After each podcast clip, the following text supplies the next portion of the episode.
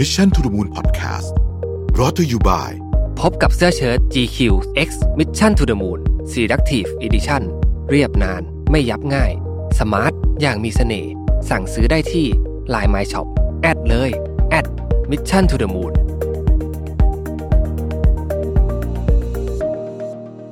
สวัสดีครับยินดีต้อนรับเข้าสู่ Mission to the Moon Podcast นะครับคุณอยู่กับรวิทยานุสาหะครับผม เวลาเราพูดถึงบุคคลที่เขาแบบเก่งๆอะนะเป็นคนที่ประสบความสำเร็จไม่ว่าจะเป็นสายวิทยาศาสตร์ สายสังคม สายศิลปะ สายธุรกิจอะไรก็ตามเนี่ยนะครับ สิ่งหนึ่งที่เรามักจะเห็นนอกจากฝีมือที่อาจจะเป็นปลายทางก็ว่าได้เนี่ยนะครับ คือทัศนคติหรือมุมมอง ซึ่งเป็นต้นทาง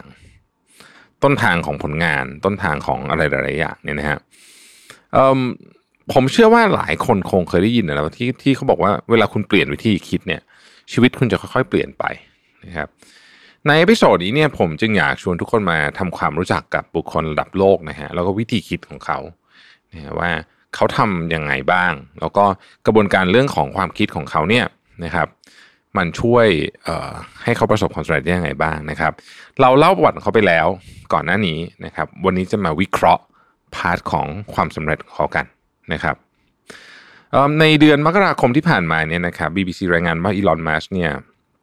ซึ่งทุกคนรู้จักกันดีนะฮะตั้งแต่เป็นผู้อยู่เบื้องหลังความสำเร็จของเท s l a นะฮะไม่ได้เป็นผู้ก่อตั้งเท s l a แต่ว่าเป็นผู้อยู่เบื้องหลังความสำเร็จของเท s l a นะครับ เป็นผู้ก่อตั้ง SpaceX นะครับ แล้วก็อีกหลาย ๆ บริษัทมากมายไม่ว่าจะเป็น Neuralink นะครับ และอื่น ๆ นะฮะ Starlink เอ่ยอะไรเอ่ยเนี่ยนะครับ ก็เได้ขึ้นมาเป็นมหาเศรษฐีอันดับหนึ่งของโลกนะครับทรัพย์สินรวม 185,000 ล้านเหรียญสหรัฐนะครับ ซึ่งณวันนี้เนี่ยอีลอนมัสเนี่ยตกมาจากที่หนึ่งละนะครับเพราะว่าหุ้นเทสลาตก แต่ผมเชื่อว่าของพวกนี้มันก็ขึ้นขึ้นไปขึ้นมานะครับ คนที่ขับเคี่ยวกันอยู่กับอีลอนมัสในแง่ของตำแหน่ง ซึ่งผมก็ไม่แน่ใจว่าทั้งสองท่านนี้นี่เขาอาจจะไม่ได้สนใจก็ได้นะ แต่ว่า พวกเราเองแหละที่มาแสดงความสนใจกันเยอะนะครับ อีกคนหนึ่งก็คือเจฟเบโซสนะครับซึ่งเป็นมหาเศรษฐีเจ้าของเว็บไซต์ Amazon นะครับแล้วก็มีอะไรเยอะแยะมากมายเลยนะครับ Blue Origin นะฮะบริษัทด้านอวกาศ ซึ่งก็คงคงตำแหน่งมหาเศรษฐีอันดับหนึ่งของโลกเนี่ยมาตั้งแต่ปี 2560นะฮะแล้วก็เพิ่งมาโดนโค่นโดยอีลอนมัสแล้วก็กลับไปใหม่นะครับ ก็ต้องบอกว่า ทั้งสองคนนี้เนี่ยมีวิธีคิดที่น่าสนใจทั้งคู่นะครับแต่วันนี้จะมาชวนจะมาชวนคุยเรื่องของอีลอนมัสนะครับในแง่มุมของกระบวนการทางความคิด ซึ่งถูกสังเคราะห์มาจากจัสตินโลวอลนะครับซึ่งเป็นผู้สื่อข่าว BBC เขาเป็นหนึ่งในคนที่เคยได้สัมภาษณ์อีลอนมัสนะครับแล้วก็คุยกันถึงประเด็นเรื่องของความสำเร็จเนี่ยแหละ แล้วก็เขาก็แงะออกมาว่าสิ่งที่อีลอนมัสมีนะครับแล้วทำให้เขาประสบความสำเร็จเนี่ยคืออะไรนะครับ ข้อที่หนึ่งคือโฟกัสที่งานไม่ใช่เงิน นะฮะย้อนหลังกลับไปในตอนปี 2014 เนี่ยนะครับตอนนั้นเนี่ยโรวอลถามอีลอนมัสว่า คุณมีทรัพย์สินอยู่เท่าไหร่นะฮะคำตอบที่ได้ก็คือไม่รู้นะครับตามข้อมูลที่เรามีในตอนนั้นเนี่ยอีลอนมัสมีทรัพย์สินอยู่ประมาณสักหนึ่งหมื่นล้านเหรียญสหรัฐนะฮะซึ่งอาจจะฟังดูเป็นคำพูดติดตลก แต่ว่า ดูเหมือนว่าอีลอนมัสจะ คือคือรู้คงรู้ไหมคงรู้แหละ แต่เอาใช้ว่าไม่สนใจมากกว่านะครับ เพราะว่าสิ่งที่เจ้าตัวให้ความสำคัญมากกว่าเรื่องเงินก็คือ การที่วันนี้เขายังสามารถบริหารงานใน Tesla SpaceX แล้วก็บริษัทอื่นๆ ที่เขาดูแลอยู่ได้นะครับมัสไม่ได้บอกว่ารายได้หรือความร่ำรวยไม่ใช่สิ่งจำเป็นนะฮะเขาก็ไม่เคยพูดอย่างนั้นนะครับ และไม่ผิดที่คุณจะวิ่งหาสิ่งเหล่านี้ เขายอมรับได้เสมอตราบใดที่รายได้หรือว่าทรัพย์สินเหล่านั้นเนี่ยมันมาจากวิธีการและแนวทางที่ถูกต้องนะครับ พียงแต่ว่าสำหรับเขาเนี่ยมันไม่ใช่แรงกระตุ้นหลัก ให้เขาอยากลุกขึ้นมาทำงาน นั่นเอง ซึ่งก็ฟังดูเอ่อพอจะนึกภาพตามได้ว่า คนที่ทำงานหนักแบบอีลอนมัสคือเขาทำงานประมาณสัปดาห์ละ 90ถึง100 ชั่วโมงเนี่ยนะฮะซึ่งน้อยคนมากนะครับ จะทำงานเยอะขนาดนี้ต้องบอกอย่างนี้ก่อนเอ่อเรื่องเงินคงไม่ใช่แรงกระตุ้นจริงๆครับเพราะว่าคิดว่าแรงกระตุ้นไม่สามารถกระตุ้นให้คนทำงานร้อยชั่วโมงต่อสัปดาห์ได้ยากมากนะครับร้อยชั่วโมงต่อสัปดาห์นี่เปรียบเทียบให้เห็นภาพนะครับถ้าเกิดคุณทำงาน 9 to 5อะคือ9โมงถึง5โมง5วันต่อสัปดาห์นั่น40 ชั่วโมงเองนะฮะเพราะฉะนั้น 2 เท่ากว่ากว่าสองเท่าครึ่งอะนะฮะของการทำงานแบบนั้นนะโอ้โหมันมันมันต้อง drive ด้วยอะไรที่ที่มากกว่าเงิน พอสมควร ข้อที่สองคือการทำในสิ่งที่ชอบนะครับหากใครก็ตามที่ติดตามอีลอนมัสเนี่ยจะรู้ว่าเขามองตัวเองเป็นวิศวกรนะฮะมากกว่านักธุรกิจ หรือว่านักลงทุนนะฮะสิ่งที่เขา ผลักดันตัวเองทุกวันเนี้ยแรงผลักของเขาเนี่ย คือจริงๆเขามีความปรารถนาที่จะแก้ปัญหาที่เกี่ยวข้องกับเชิงเทคนิคค่อนข้างเยอะนะครับอีลอนมัสเคยพูดไว้ในการสัมภาษณ์ครั้งนั้นเนี่ยกับจัสตินโรวอลนะบอกว่า ผมอยากให้สิ่งต่างๆ ในอนาคตดีขึ้นนะผมอยากจะสร้างสิ่งที่ช่วยให้ชีวิตดีขึ้นนะครับพร้อมกับอธิบายว่าหนึ่งในเหตุผลที่เขาก่อตั้ง SpaceX ก็เพราะว่าเขาผิดหวังกับโครงการอวกาศของสหรัฐในเวลานั้น ซึ่งเจ้าตัวเนี่ยรู้สึกว่า เฮ้ยมันไม่ทะเยอทะยานพอ เขาอยากเห็นมนุษย์ก้าวพ้นไปจากโลก พาคนไปบุกเบิกดาวอังคารแล้วก็มีถิ่นที่อยู่อยู่ที่ดวงจันทร์มีฐานที่ตั้งอยู่ที่ดวงจันทร์อะไรแบบนี้นะฮะแล้วเมื่อเวลาผ่านไปเขาตระหนักว่าไม่ใช่ว่าคนไม่มีความสามารถนะ แต่ว่าไม่มีแรงผลักดันพอที่จะทำต่างหากและเทคโนโลยีเกี่ยวกับการสำรวจอวกาศก็ก็แพงเกินไป เกินกว่าที่มันควรจะเป็น นะครับนั่นก็เป็นที่มาในการก่อตั้ง SpaceX นะครับซึ่งหนึ่งในถ้าใครเคยอ่านประวัติของอีลอนมัสก์ก็ทราบว่าหนึ่งในเหตุผลที่เขาก่อตั้ง SpaceX เนี่ยก็คือเขาต้องการที่จะลดต้นทุนของงานส่งอะไรก็ตามออกไปนอกโลกนะครับเริ่มต้นจากการยิงจรวดเพื่อที่จะเอาดาวเทียมหรืออะไรออกไปนี่นะครับและสิ่งสำคัญคือเขาไม่ได้ทำเพราะเขาอยากจะรวยขึ้นนะฮะแต่ว่าจริงๆแล้วเนี่ยเป้าหมายสูงสุดในชีวิตเขาอันหนึ่งก็คือเขาอยากจะส่งมนุษย์ไปดาวอังคาร หรือจะว่าไปอีลอนมัสเคยพูดไปด้วยซ้ำว่าเขาอยากไปตายที่ดาวอังคารนะฮะคือนั่นคือความฝันของเขาเลยนะครับ เพราะฉะนั้นเนี่ยมันจึงเป็นไปมากกว่าแค่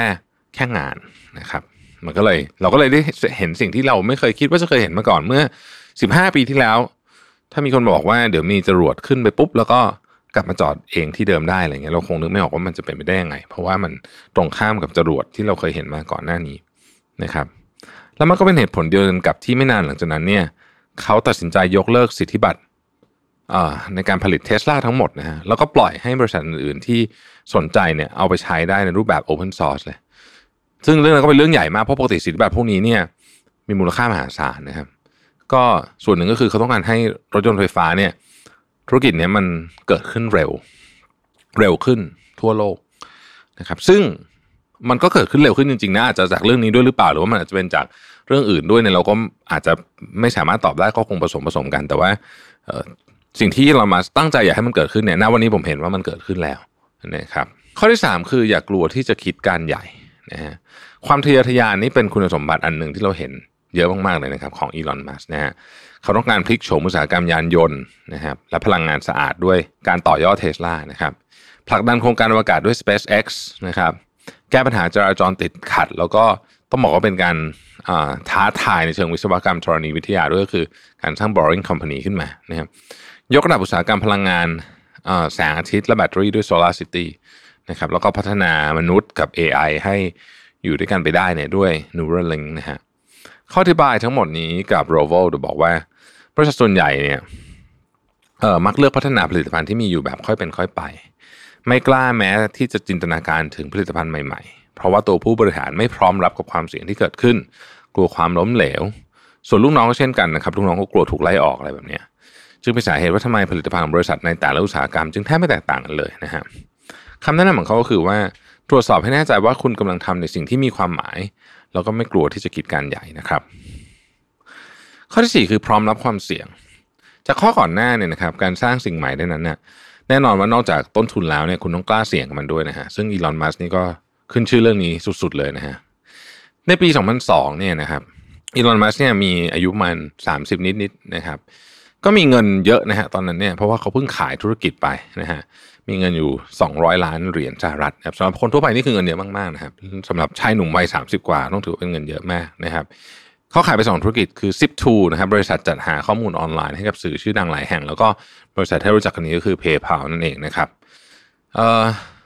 แล้วก็ตอนแรก นะครับตอนแรกเนี่ยเขาตั้งใจว่าจะเก็บเงินครึ่งหนึ่งไว้แล้วนำอีกครึ่งหนึ่งไปลงทุนนะครับนั่นคือความตั้งใจนะ แต่ว่าเอาจริงมันไม่เป็นอย่างนั้นนะฮะเขาบอกว่าช่วงนั้นนะเป็นช่วงที่เขาชีวิตเขายากลำบาก การปล่อยจรวดสามลำแรกของ SpaceX ที่เขาตั้งเนี่ยมันล้มเหลวนะครับส่วนกระบวนการผลิตรถยนต์ของเทสลาซึ่งเขาเข้าไปถือหุ้นใหญ่เนี่ยก็เผชิญปัญหาด้านการผลิตเต็มไปหมดนะครับ ทั้งเรื่องของ supply chain เรื่องการออกแบบนะฮะประจวบกับ ช่วงนั้นเนี่ยคือช่วงช่วงที่อีลอนมัสเริ่มธุรกิจขายเพย์เพาขายซิปทูไป แล้วก็มาเริ่มธุรกิจอะไรต่างๆนาเหล่านี้เนี่ยก็มาเจอไอปี 2008 นะครับแฮมเบอร์เกอร์คริสนะครับก็ทำให้ระบบการเงินอะไรมันก็กระทบไปหมดนะครับ เงินครึ่งหนึ่งของอีลอนมัสที่ตั้งใจเพื่อจะนำไปใช้ในการทำธุรกิจก็ไม่พอนะครับเขามีทางเลือกสองทางคือหนึ่งนะฮะกำเงินที่เหลือไว้ เก็บเงินที่เหลือไว้เนี่ยนะครึ่งหนึ่งประมาณร้อยล้านเหรียญเนี่ยเราก็ปล่อยธุรกิจที่เริ่มมาเนี่ย มันก็ล้มหายตายจากไป หรือเอาไอ้เงินส่วนที่กะจะเก็บไว้เนี่ยนะฮะใส่ลงไปในธุรกิจเพื่อให้มันอยู่รอดเขาเลือกที่จะทำข้อสองคือไม่เก็บเงินแล้วเอาเงินทั้งหมดไปไปลงทุนนะฮะเออจนแบบเรียกว่าหมดอะคือต้องไปยืมเพื่อนมาเลยนะฮะต้องไปยืมเพื่อนมา เพื่อใช้จ่ายส่วนตัวอยู่ระยะหนึ่งนะครับ จนกว่าจะจนสักพักธุรกิจมันก็ฟื้นขึ้นมาได้นะครับ ก็ เขาก็นักข่าวเขาถามเขาไม่กลัวล้มละลายนะฮะเขาตอบว่าไม่เลยนะครับเขาบอกว่าลูกๆผมอาจจะต้องไปเรียนโรงเรียนรัฐบาล ซึ่งซึ่งแบบรัฐบาล support จ่ายเงินให้เนี่ยนะครับเขาบอกเขาก็ไม่มันก็ไม่ใช่เรื่องใหญ่อะไรถ้าเกิดว่าเขาล้มละลายลูกๆก็ไปเรียนโรงเรียนรัฐบาล แล้วก็แล้วที่มาสก็บอกว่าเขาเองก็เรียนโรงเรียนรัฐบาลเหมือนกันก็ไม่มีอะไรเลยนะฮะทำนองนั้นคือเขาก็เป็นคนที่กล้าเสี่ยงจริงๆนะมันเคยมีเรื่องเล่าด้วยซ้ำที่บอกว่าอีลอนมัสนี่คือลงทุนหมดจนต้องไม่ไม่มีแม้แต่ที่เช่าบ้านอยู่ต้องไป ต้องไปอยู่บ้านเพื่อนอะไรแบบนี้นะฮะในตอนนั้นเนี่ยข้อที่ 5 คือว่าอย่าใส่ใจเสียงวิจารณ์นะครับอีลอนมัสเล่าว่ามีคนมากมายที่อยากให้เขาล้มเหลว นักข่าวโรลอดถามว่า อาจจะเป็นเพราะว่าเขามีท่าทางหญิงพยองหรือเปล่านะฮะเขาตอบปฏิเสธแล้วบอกว่าผมคิดว่ามันคงดูหญิงพยองหากเราพูดว่าเราทำสำเร็จได้แน่นอน ซึ่งตรงกันข้ามกับการบอกว่าเราฝันที่จะทำมันและพยายามทำอย่างเต็มที่ ซึ่งอันที่จริงแล้วเนี่ยเขายอมรับว่าในทีแรกในตัวเขาเองก็ไม่เชื่อว่า SpaceX หรือแม้แต่ Tesla จะเป็นธุรกิจที่ทำให้เขาร่ำรวยได้ขนาดนี้นะครับเช็คเช่นผู้ที่วิจารณ์เขาแล้วไม่เชื่อว่าเขาจะทำเงินจากธุรกิจได้จริงอีลอนมัสที่ถูกวิจารณ์โดย ไม่ใช่เฉพาะคนทั่วไปในอินเทอร์เน็ตหรืออะไรเงี้ยนะครับจากนักธุรกิจใหญ่ๆหลายคนก็วิพากษ์วิจารณ์ว่าเขาสิ่งสิ่งที่เขาอยากจะทำมันไม่น่าจะทำได้นะฮะแต่ที่ผ่านมาเนี่ยเขาก็ไม่ได้ใส่ใจเสิ่งวิจารณ์นั้นเขาก็เดินหน้าทำอะไรของเขาไปนะครับ เพราะเป้าหมายของเขาอยู่ที่การทำสิ่งที่มีความหมาย แทนที่จะมุ่งหวังที่จะร่ำรวยหรือว่าสำเร็จอะไรแค่นี้เพียงอย่างเดียว และความคิดเช่นนี้เองทำให้เขาตัดสินใจเรื่องต่างๆได้ง่ายขึ้น เพราะเขารู้ว่าเป้าหมายของตัวเองคืออะไรนะครับ แล้วก็เลือกจดจ่อกับสิ่งนั้น เมื่อแก้ปัญหาได้นะครับ ตลาดก็จะมองเห็นว่าสิ่งที่เขาทานั้นมีประโยชน์เอง เขายังเล่าด้วยว่าความสำเร็จของ SpaceX ที่เขาภูมิใจไม่ใช่การได้รับการประเมินจาก investment bank ทั้งหลายนะฮะ ที่ให้มูลค่าประมาณสักแสนล้านดอลลาร์สหรัฐนะฮะแต่เป็นเพราะสิ่งที่เขาสร้างขึ้นเนี่ยมันช่วยกระตุ้นโครงการอวกาศของสหรัฐ แล้วก็ทั่วโลกก็ตื่นตัวกับเรื่องของอวกาศและเทคโนโลยีทางอวกาศอีกครั้งหนึ่งนะครับ ข้อข้อสุดท้ายนะครับ มีความสุขกับชีวิตนะฮะอีลอนมัสเนี่ยเป็นบุคคลที่ขึ้นชื่อเรื่องความบ้างงานมากนะครับแม็กซิมัมเบรกที่อีลอนมัสเคยทำงานเนี่ยคือ 120 ชั่วโมงต่อสัปดาห์นะโหฟังไม่น่าเชื่อว่าจะเป็นไปได้ เพราะว่า 1 สัปดาห์มันมี 144 ชั่วโมงนะครับแปลว่า เหลือเหลือเวลาแค่นิดเดียวในการนอนเท่านั้นเองนะตอนนั้นนี่มันเป็นช่วงเวลาที่เขาจะต้องผลิต Tesla Model 3 ส่งมอบให้ลูกค้าให้ได้นะครับ แต่เขาบอกว่าเขาเขาก็แม้ว่าเขาจะยุ่งขนาดนั้นเขาก็ยังยังหาเวลาว่างในทำสิ่งสิ่งที่เขารู้สึกว่าเป็นการพักผ่อนได้เสมอนะครับหนึ่งในการพักผ่อนของอีลอนมัสก็คือการเล่น Twitter นะฮะแล้วก็จะเห็นว่าอีลอนมัสเนี่ยตอบคนเยอะเหมือนกันนะครับ ที่มามาติดตามนะครับเขาก็ชอบเขาเขาก็บอกเขาชอบเล่น Twitter นะครับ ก็หลายครั้งเนี่ยทวิตเตอร์ของอีลอนมัสก็พาไปเป็นข่าวอื้อฉาวก็มีเป็นเรื่องดราม่าก็มีนะฮะแต่ก็ดูแล้วเขาก็เขาก็ก็ดูจะเอาเอาตัวรอดมาได้เกือบทุกครั้งนะฮะตอนณขณะนี้ก็ยังไม่ได้มีอะไรที่เหมือนกับเป็นเรื่องอะไรที่มันดูรุนแรงนะครับโดยส่วนตัวผมคิดว่าอีลอนมัสก์เป็นเป็นบุคคลที่มีบุคลิกที่แบบ larger than life อะคือมันโอ้โหเป็นบุคลิกของแบบ คนที่เรารู้สึกแบบเหมือนเหมือนเห็นในในภาพยนตร์อะไรเงี้ยนะฮะ คือสำหรับผมนะสำหรับผมผมรู้สึกว่าอันนี้เป็นความคิดเห็นส่วนตัวรู้สึกว่าอีลอนมัสก์มีความเป็นบางคนบอกว่าเหมือนไอรอนแมนแต่ผมว่าคนนี้ก็เหมือนนะฮะมีความเหมือนไอรอนแมนแล้วก็มีความก็มีความ larger than life แบบ character ของฮีโร่ในภาพยนตร์นะไม่ว่าจะเป็นไอรอนแมนหรือว่าเจมส์บอนอะไรอย่างเงี้ยนะฮะคือคือรู้สึกเขาเป็นแบบนั้น แล้วเขาก็ทำแบบนั้นในโลกจริงๆได้ด้วยจริงสิ่งที่เขาพูดสิ่งที่เขาทำเนี่ย มันส่งผลต่อต่อโลกจริงเยอะมาก เช่นการ endorse Bitcoin หรือว่า คริปโตเคอเรนซีอื่นๆอะไรอย่างเงี้ยนะทำให้มัน